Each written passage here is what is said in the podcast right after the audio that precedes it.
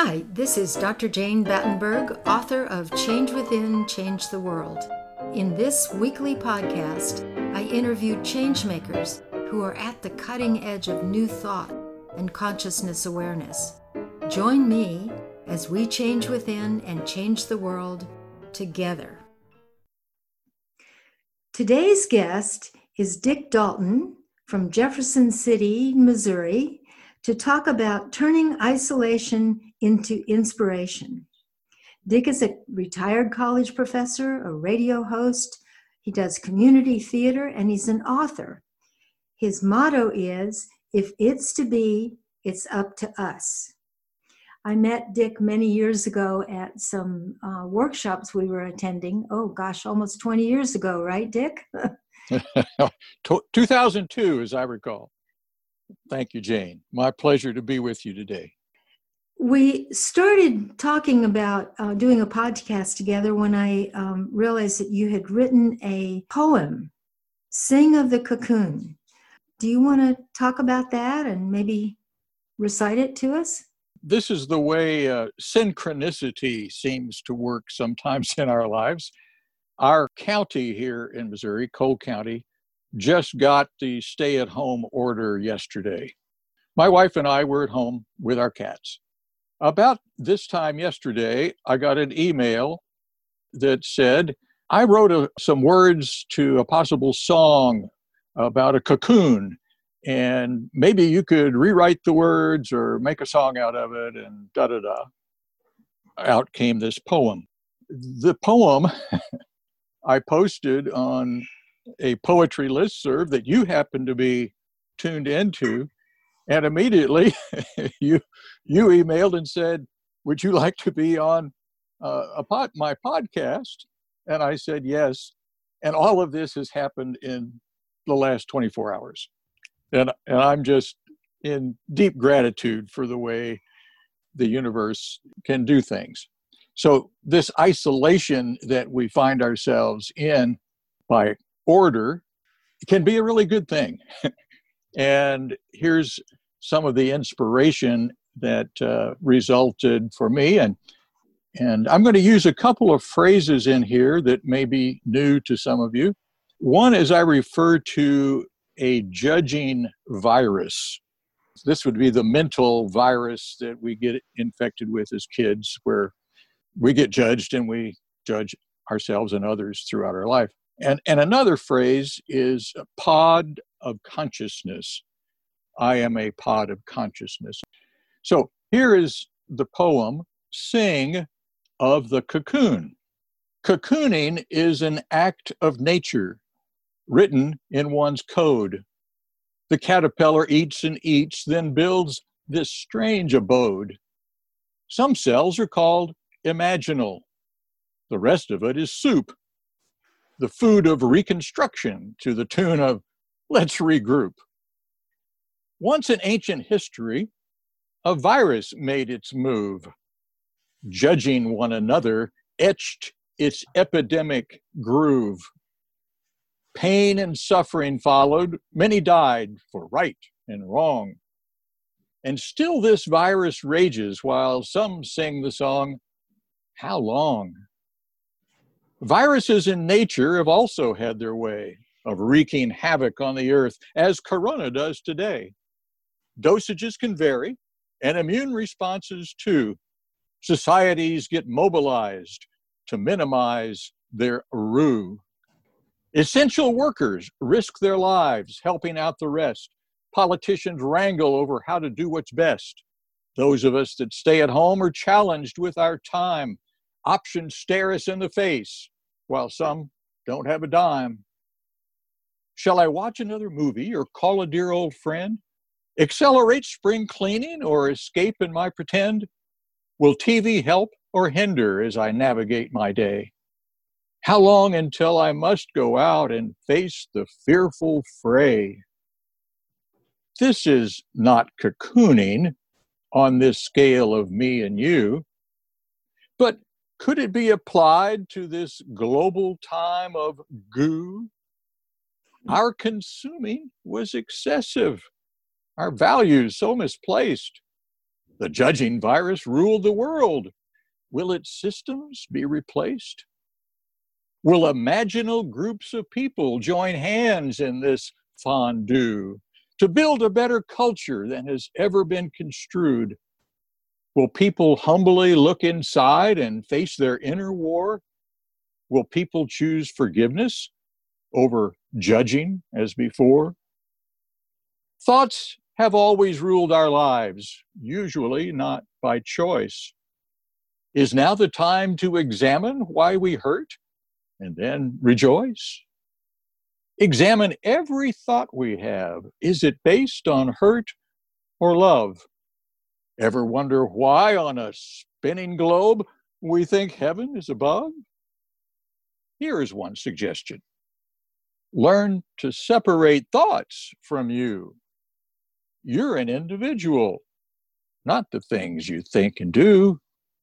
You're a pod of consciousness, observing what your senses say. Sometimes you make decisions, but mostly it's come what may. When you know that thoughts aren't you, and the same with humans all, you can start to see the dilemma that caused us all to fall. You are this and they are that. We were taught to separate. I am right and you are wrong. Yes, the virus made us hate. If someone's sick with a virus, it's harder to condemn. Did they choose to get infected before the age of 10?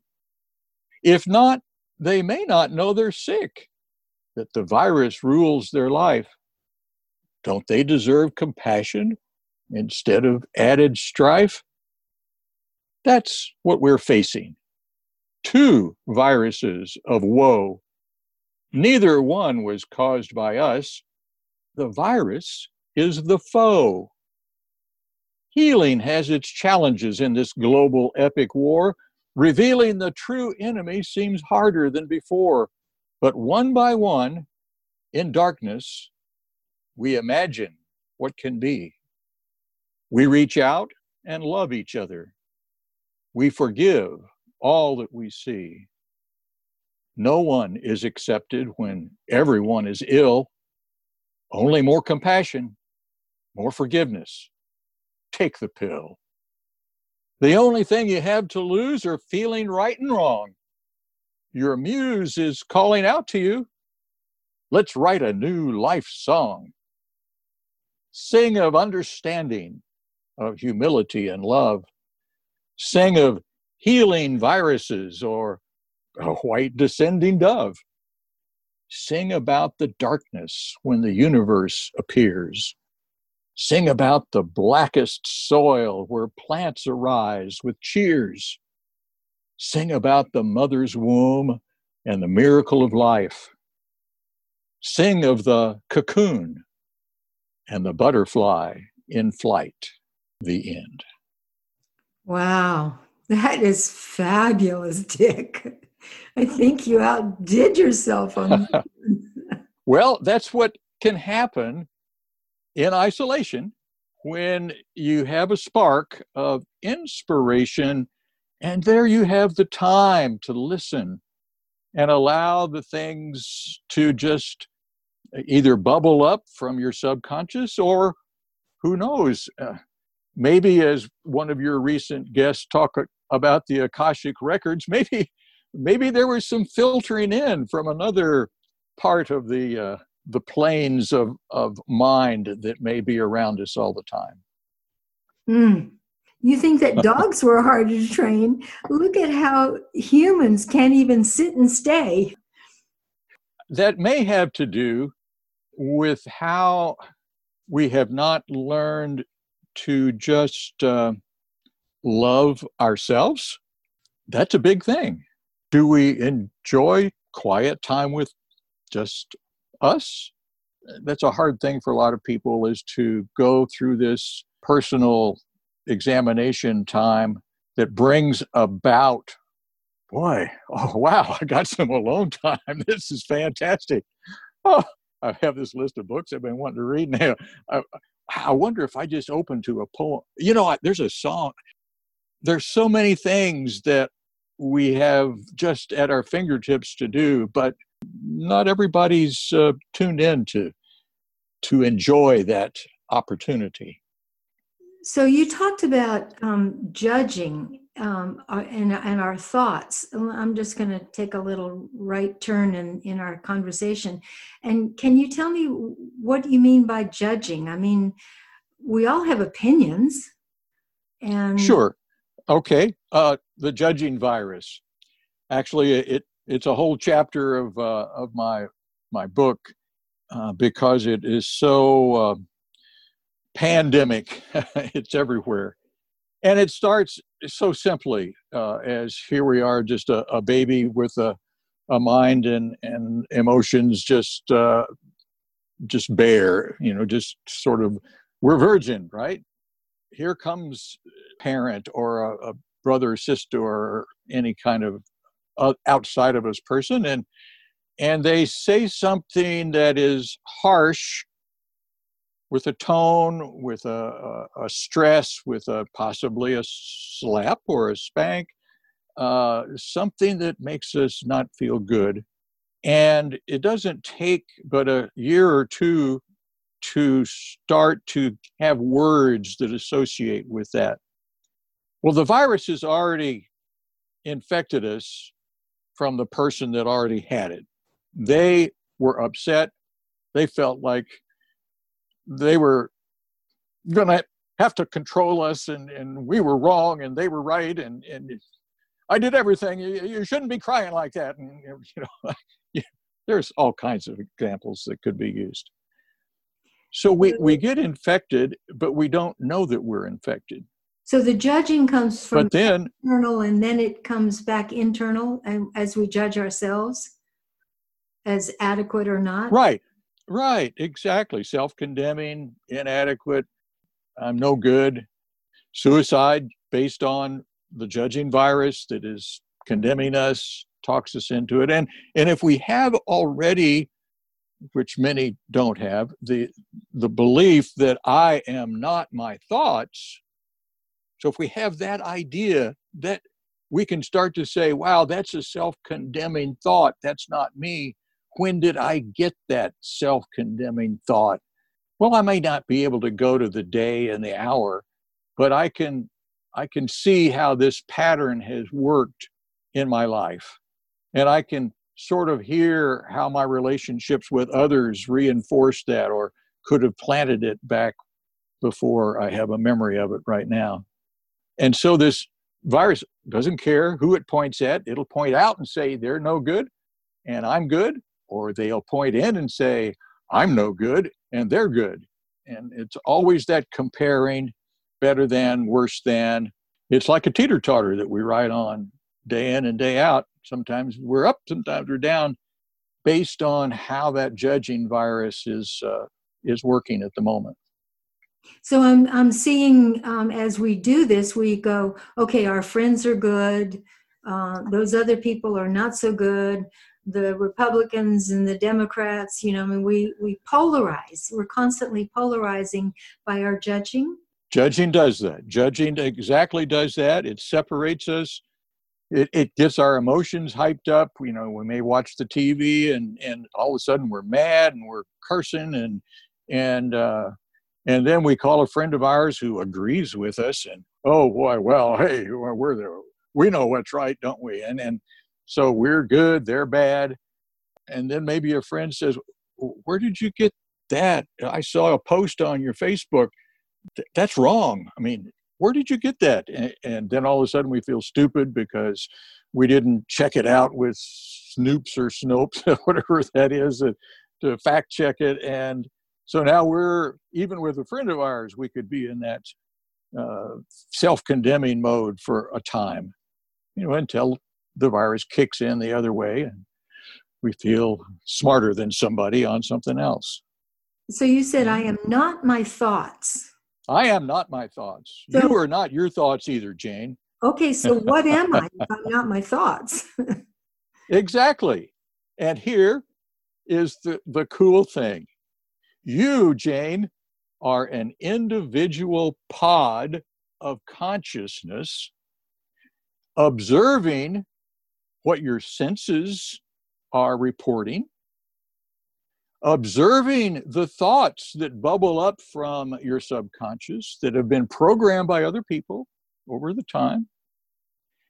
And now and then, you actually make a decision either about what to think or what to do.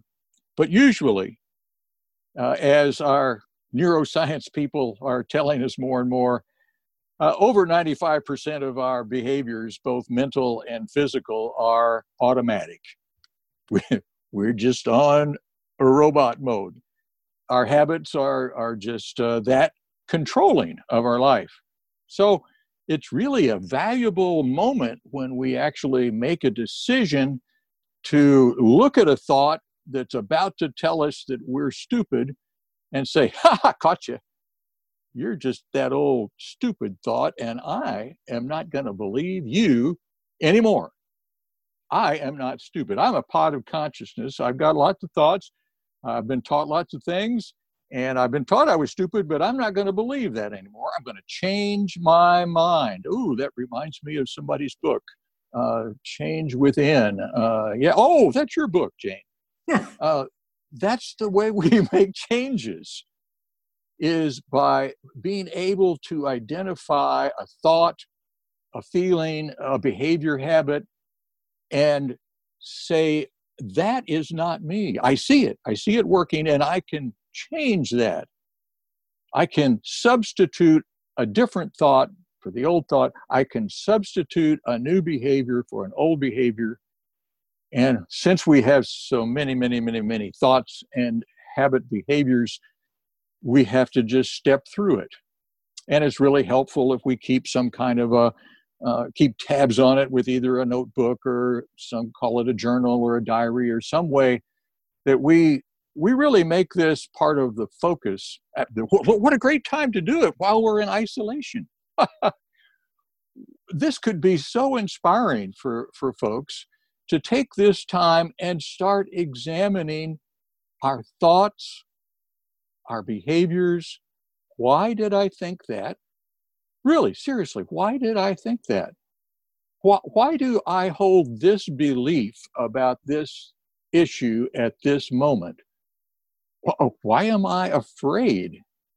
And afraid is just an imagination of something that hasn't happened yet. So, why am I feeling fear? It's good to have substitutes. I try to, in my book, I have several places that we talk about things that we can substitute for different thoughts and, and attitudes that we have. Okay, so I'm getting the idea that, and see if this uh, captures what you're talking about. So I'm in a river, and the river is just taking me along, and and the river is my feelings and emotions about life as I go along. And then I decide I'm going to get out of the river, so I'm looking down at the river, and I can see the river of emotions and thoughts that I was in and also separate from it. So, as a sort of a one off from my thoughts or in my emotions, I'm stepping back to see what I was in. Well, it's so true that we have a flow of thoughts that just seems to never stop unless we actually intentionally make it slow down, slow down the thoughts, slow down the, the thoughts, see one thought, see another thought.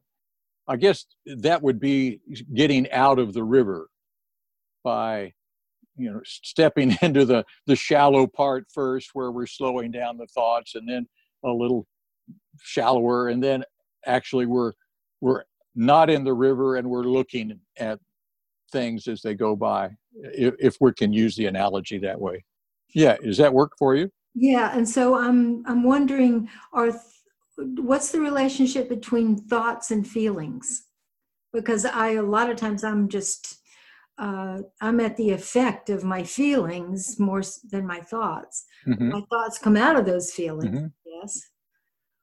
Well, the way I've learned to look at it is that somewhere there is a belief underneath the feeling.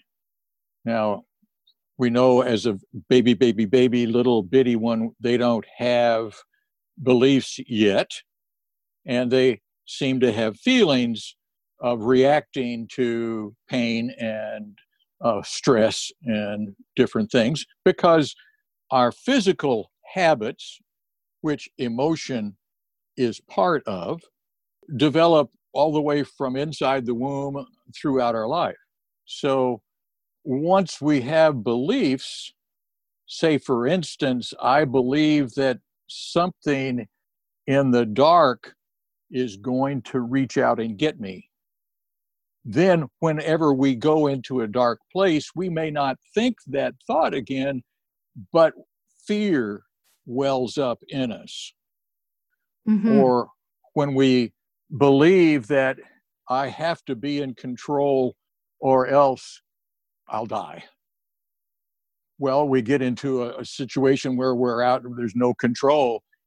Maybe fear wells up in us and we we think oh, i'm going to die and we panic you know mm.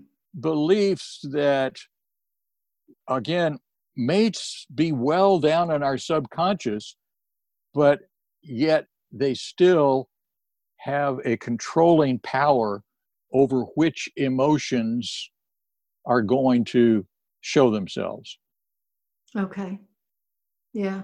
Does, does that feel? Yeah, that feels. That, yeah. feels right. Yeah. Emotions. okay, so do you have any um, uh, suggestions? I think you had uh, five ways to to have intentional living strategies. I, I do have uh, some different tools that I that I offer through my book. I, I told you that uh, one agreement was be impeccable with your word. Uh, the second one is don't take anything personally, and this has a, a really huge connection to I am not my thoughts. The third one is don't make assumptions. Fourth, always do your best. And then the fifth agreement is be skeptical, but learn to listen. And here is that, that one that talks about self examination. Be skeptical of the things we've believed in the past and be skeptical of what we hear coming in because it's all just thoughts that people have had here and there and it's filtered through their own belief systems and experiences in life. And we have to it's it's a hard thing to really get to what is real what what is reality what is underneath all this. Okay so, so um, um, when you first started talking about this i thought oh well skepticism is judging. And then i then i'm running that through and i'm thinking oh no uh, skepticism is discernment like you thank you. That's the mm-hmm. perfect word. Skepticism is discernment. And that is one of my five strategies for intentional living. And each of the beginning words starts with a d the letter d. So originally they were called the five d's for controlling your tears your thoughts emotions, actions, relationships, spirit. You can you say it one more time? Thought. Yes, the five D's for controlling your tears. And tears would be the acronym for thoughts, emotions, actions, relationships, spirit. Okay. Okay, so here's the five D's. Number one, determine from your yearnings a goal or project. Oh. So if we wanted to apply this in our isolation time, it would be great if we were able to just be quiet enough to tap into our personal yearnings. What what have I yearned to be able to do when I was in grade school or any time in our life that that has just sort of been under a rock. You know, it's just been closed off from us. Take time to determine from our yearnings a goal or a project. Number two, discern, there's our discernment word, discern your allies from your obstacles along the way. Oh. So, so here we have the hero's journey. You want to you want to notice in the journey the allies, the the, the helpers, and you know these resources are again almost endless. We we go all the way back to our ancestors that may be uh, in some of our belief systems. They're just eager to help us. It may be invisible uh, realm things going on. It may be friends. It could be a book we have. You know, it could be things in our own subconscious. There's just so many allies available.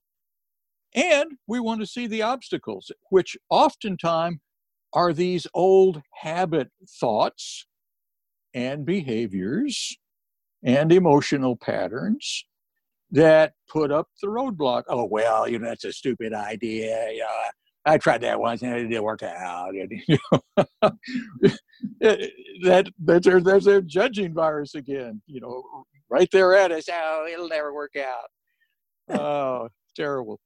So then, no, number three, strategy number three: decide that you are the one that can and will do this.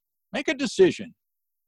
Do it. Just make a decision. I'm the one that can and will do this, this project that I've been yearning to, to work on, uh, or accomplish this goal that just never been able to take the time to, to do. Number four, dig for more understanding by asking questions. How do you do that? You ask questions. You dig by asking questions. And and you know, we don't understand everything, but there are some people that have a little different perspective than we do. So let's have a question, be on a quest.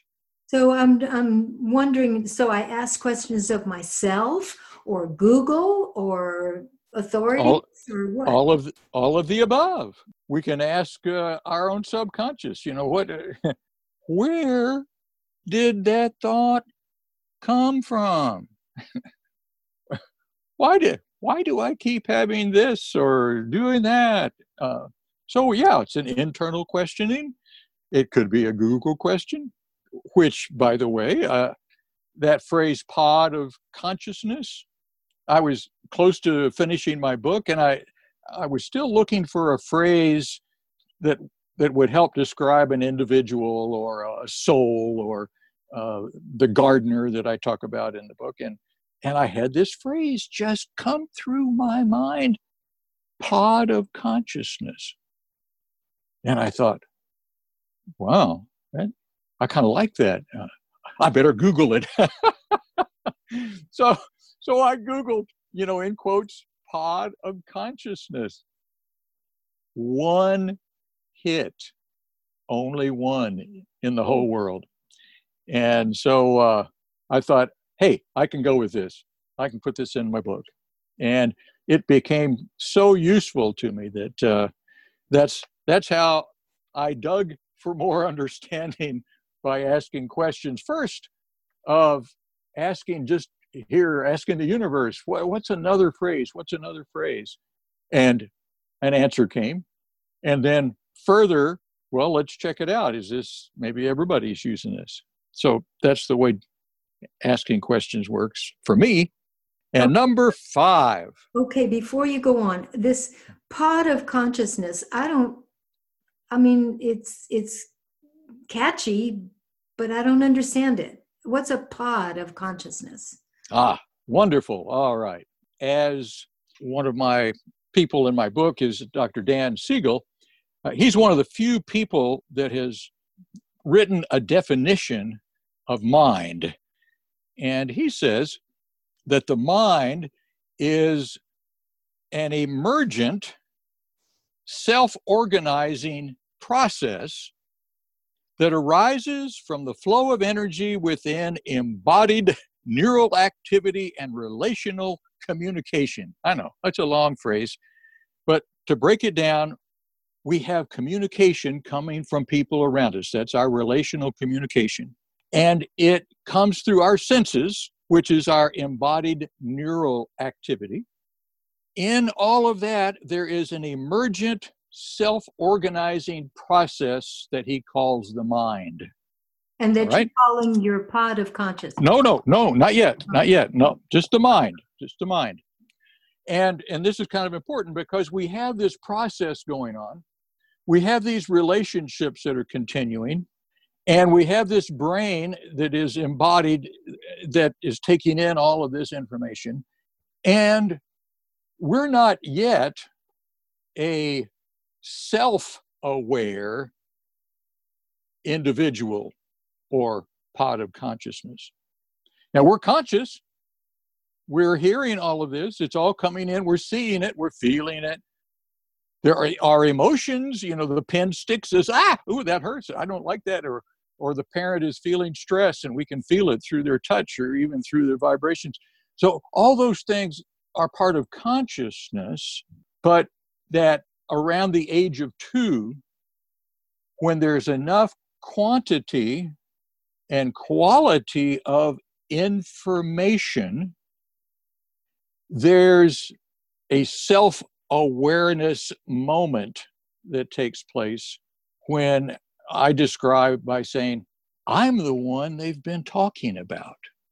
And we begin to see ourselves as we are who they've you know, described. We have a different way of looking at it. And that's in my uh, my view, my paradigm, is that's the pod of consciousness, and I could even say of self consciousness, that then believes all those things for a time until something gets questioned. Uh, wow, they told me that if I step on a crack, it'll break my my mother's back. And so I go to grade school and I, I never step on a crack because I, I don't want to break my mother's back. And then somebody says, well, that, that's just an old wives' tale. It's stupid. You can step on a crack. Watch here. Well, I'll step on a crack. I'm not going to break my mother's back. And we change our mind on that. So we, we do little steps of, of uh, changing. And, and it's the, that pod of consciousness.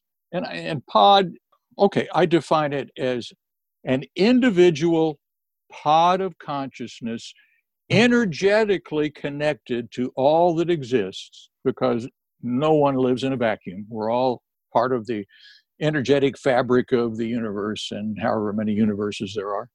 And this pod of consciousness has a body, but it's not the body. It has thoughts, but it's not the thoughts. It has feelings, it has relationships, it has spirit, but it's not those things because an individual is a unique, indivisible being. And I have a body, but I'm not my body, you know, all these things. And what I, the pod of consciousness, do is make decisions when I'm aware or awake. And I follow through when I exercise my power of will. So, in that sense, the pod of consciousness is what is our awareness, our observation. That's that's me observing. And then on occasion, it's me making decisions when I feel like I have a choice. And me that has a will that can be exercised to follow through on that decision. Uh-huh. So here, does that you know it's yeah. it's kind of a big piece, but it it has uh, it has legs under it. okay. So so now before I lose this whole train of thought, what's your fifth D? Yeah, the fifth D is don't give up on this possibility of a better world. Because if it is to be, it is up to us. Okay, so, so can you review those five again? Yes, I, I'd, I'd love to. So there's five strategies for intentional living.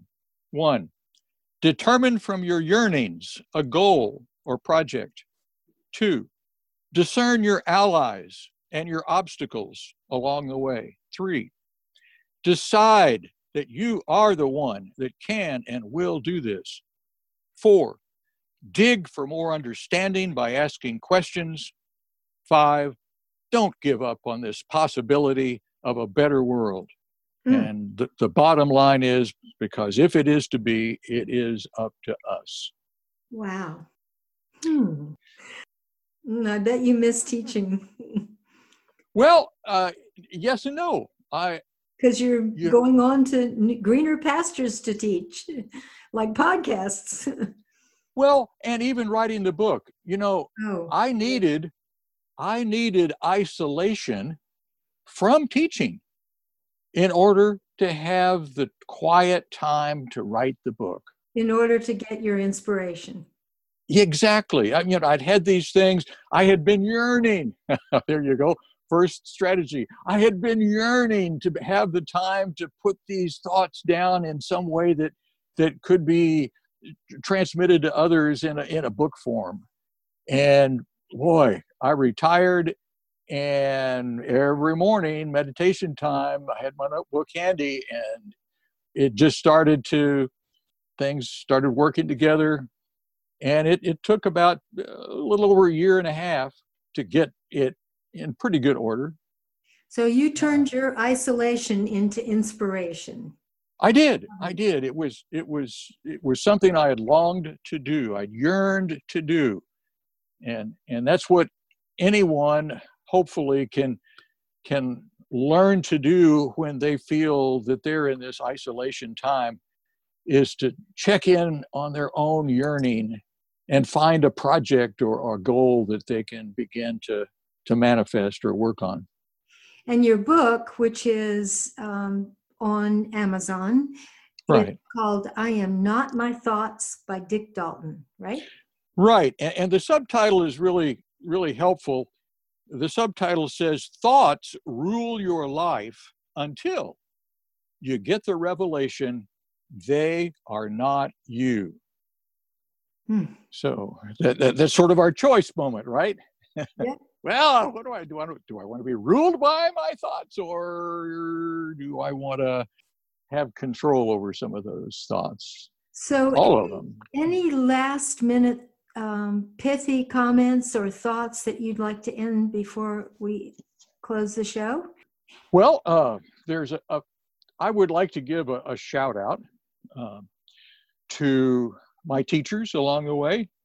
Um, I, I, had many years uh, in training and in action as a, a non-denominational uh, Christian minister, about 25 years of that, and so I, I if people see my book, they'll see that I'm not uh, preaching, but I'm also not afraid to tie some of these things to uh, writings of the of the scriptures, and not just Christian or Jewish scriptures, but there's things from the Hindu Vedas and and other places around the world. Uh, I'd like to give a shout out to uh, Jean Houston, who has uh, been one of my mentors in terms of affording space and, and time and uh, if I could just give a, a, real short example of, of this, Jean took us back in time uh, to see if we saw ourselves. and there was some appropriately soft music in the background. And she said, okay, now just close your eyes and, and go back uh, 50 years. Do you see yourself 50 years ago? And, and then 100. And well, she kept going and kept going. And I, I was thinking, man, yeah, this is one of those exercises just ain't working for me. and it, it became almost, uh, I, I, don't know, I, I, lost track of where she was in her time, but she just kept going incessantly. And I heard her say, 10,000 years ago. And instantly, I was a Kalahari desert woman nursing my son on my left breast. I pulled him from my breast, turned him around to face in front of me, and held him up and offered him to the future with the prayers of my people.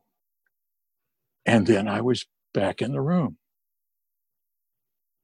and I, I, I was kind of freaking out. I, I I'd never, I, I didn't know what happened, and I ran up to another one of your podcast guests, Peggy Rubin. I said, Peggy, let me tell you what just happened. Blah, blah, blah, blah.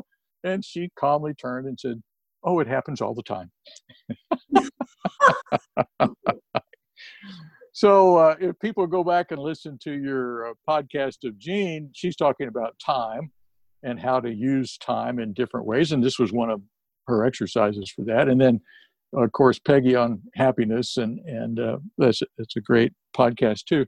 Uh, but what I'm getting at is it. I, I wondered what was happening. I didn't know. I, I couldn't figure it out.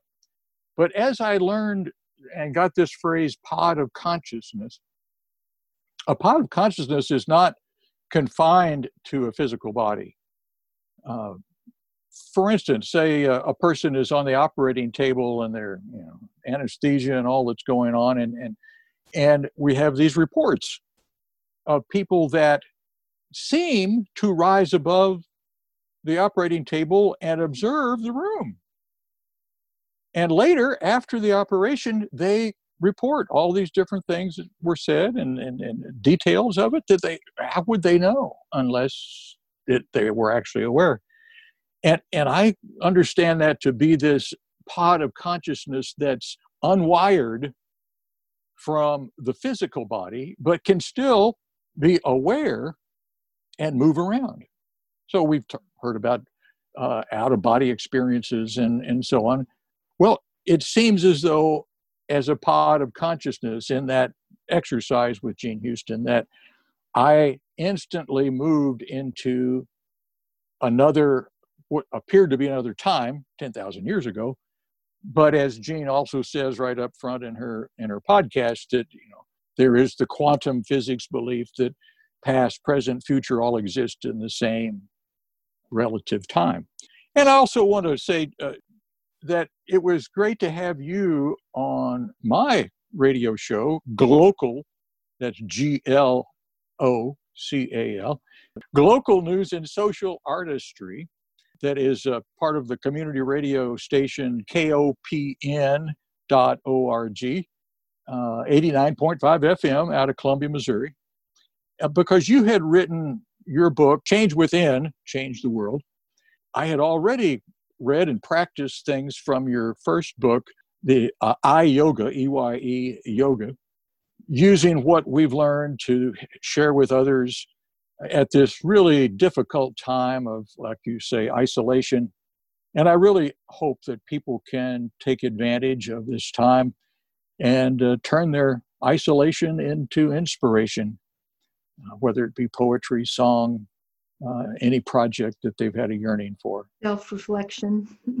yes, self reflection is a biggie, right? Well, Dick, thank you very much for your words of wisdom and your explanations. I so much appreciate your being on the show. Well, it's my it's my great pleasure.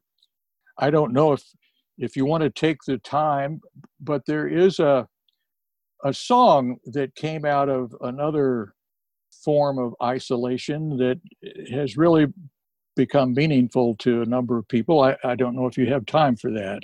Oh, please.